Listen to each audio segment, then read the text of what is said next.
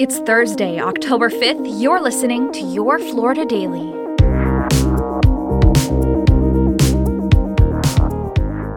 I'm Katrina Scales. A teacher accused of giving alcohol and edibles to an underage boy is facing child sexual battery and delinquency charges. fifty-year-old Dimitri Kostyanina, a science teacher at Apopka High School, was arrested this week.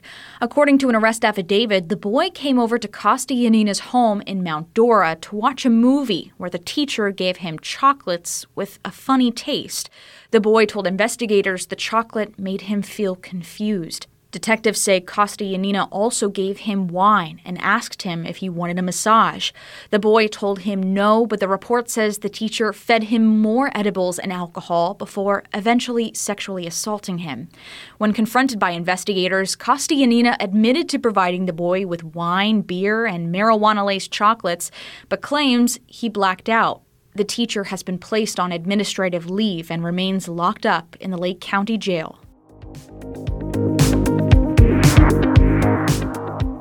Florida's Supreme Court has set a date to hear arguments on a ballot initiative that would legalize recreational marijuana in the state.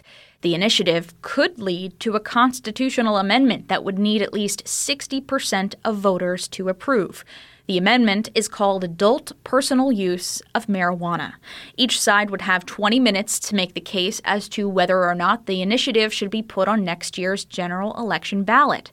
In twenty sixteen, Florida voters passed a constitutional amendment legalizing medical marijuana only for those with a costly and highly regulated prescription. Governor Ron DeSantis and Attorney General Ashley Moody have spoke up against legalizing marijuana any further. The hearing for the initiative is set for November eighth.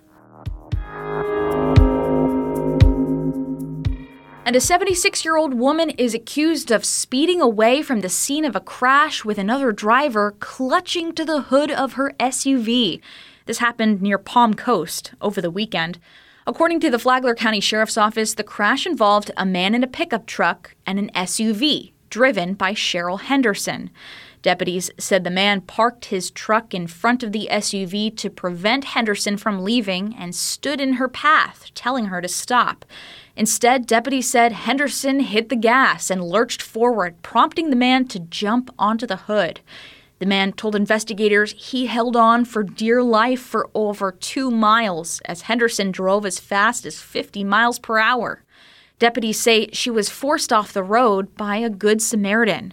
When law enforcement arrived, Henderson claimed she didn't stop because she was running out of gas and couldn't pull over. The man on the hood was not hurt, and Henderson now faces felony charges. You can find these top stories along with breaking news, weather, and traffic all day on Click Orlando dot com. And now, a completely random Florida fact.